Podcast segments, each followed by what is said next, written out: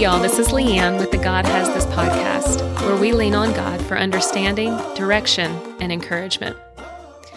Last week, we started looking at Psalm 139 to help us confess our true emotional need to matter.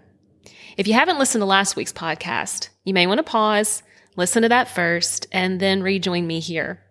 We talked about declaring with confidence that we are fearfully and wonderfully made.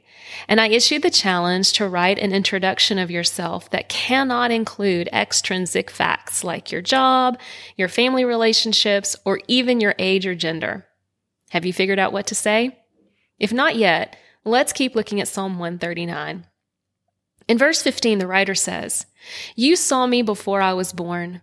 Every day of my life was recorded in your book. Every moment was laid out before a single day had passed. So now the psalmist is turning from his best photogenic side to the other side, you know, the blemish side, the crooked side, the lazy eye, the birthmark, the parts we had from everyone else. And the psalmist is actually confessing with some relief that the Lord knows these parts too. But wait, we might think, the Lord made my blemishes? The Lord is the one responsible for me having acne and wrinkles at the same time. The Lord made my weakness, my addiction, my brokenness. Well, yes and no.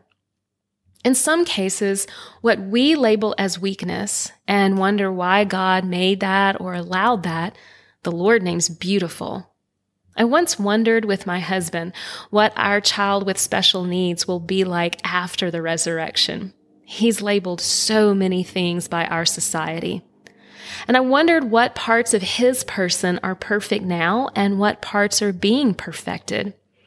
My husband said, I think the fall has made us deficient, not him. Our sin nature labels him. Maybe after the resurrection, we will finally be able to see our son for who he really is because the eyes of our hearts are open. What you and I may label as deficient or weak or broken may in fact not be any of those things. We may just be bad at labeling. But then, of course, we are right to discern that there are damaged and broken people who create damaging and ugly circumstances. Is the rage filled terrorist fearfully and wonderfully made? Is the hate filled murderer knit together perfectly? Is the selfish and power hungry narcissist a wonderfully made creature? Let's look back at a second phrase from that last verse. It said, Your eyes behold my unformed substance meaning I am knit together by God, made wonderfully and fearfully by his perfect hands. But I enter this world and this life still unformed. I'm fully human, but I would argue that until I experience the second birth of salvation in Christ, I'm not fully alive. Which means people who are not alive in Christ are still unformed. And those of us who are alive in Christ are still being formed into the image of God and transformed from glory to glory. I'm not finished. So the parts of me that are imperfect are just that imperfect. Do you know what the word perfect means? It does not mean absolutely correct. It actually rightly means complete. So the truth of God's word is that I am complete in Christ. But I am still being completed by Christ. So maybe my introduction could be I am a creative person who desires to lead people creatively through different seasons of their lives. Sometimes I am impatient with that process in me and in them, but I am learning to enjoy the process.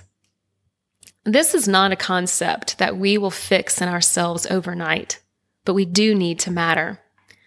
We need to know the significance our life has beyond what we do for others. Because as soon as we can't do that, we would cease to matter. So we need to lean in to what the truth of God's word says about us. Listen to the psalmist express this.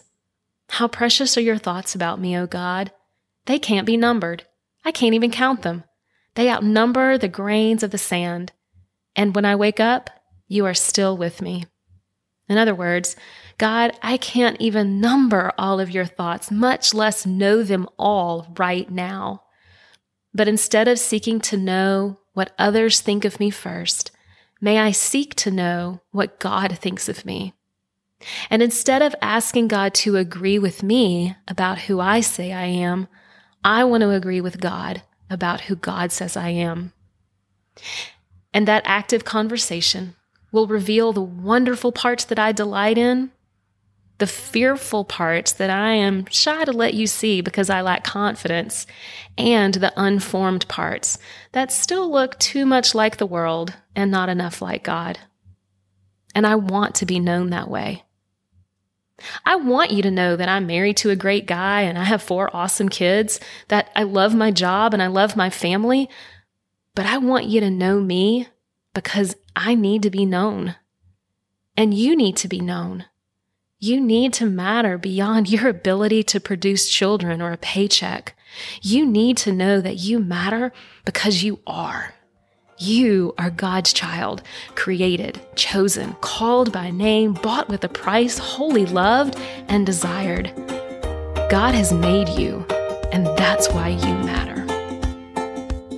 Today's scripture references are found in the show notes. If you enjoy this podcast, please click the subscribe button and give us a rating. Remember, sharing this podcast is a great way to encourage a friend.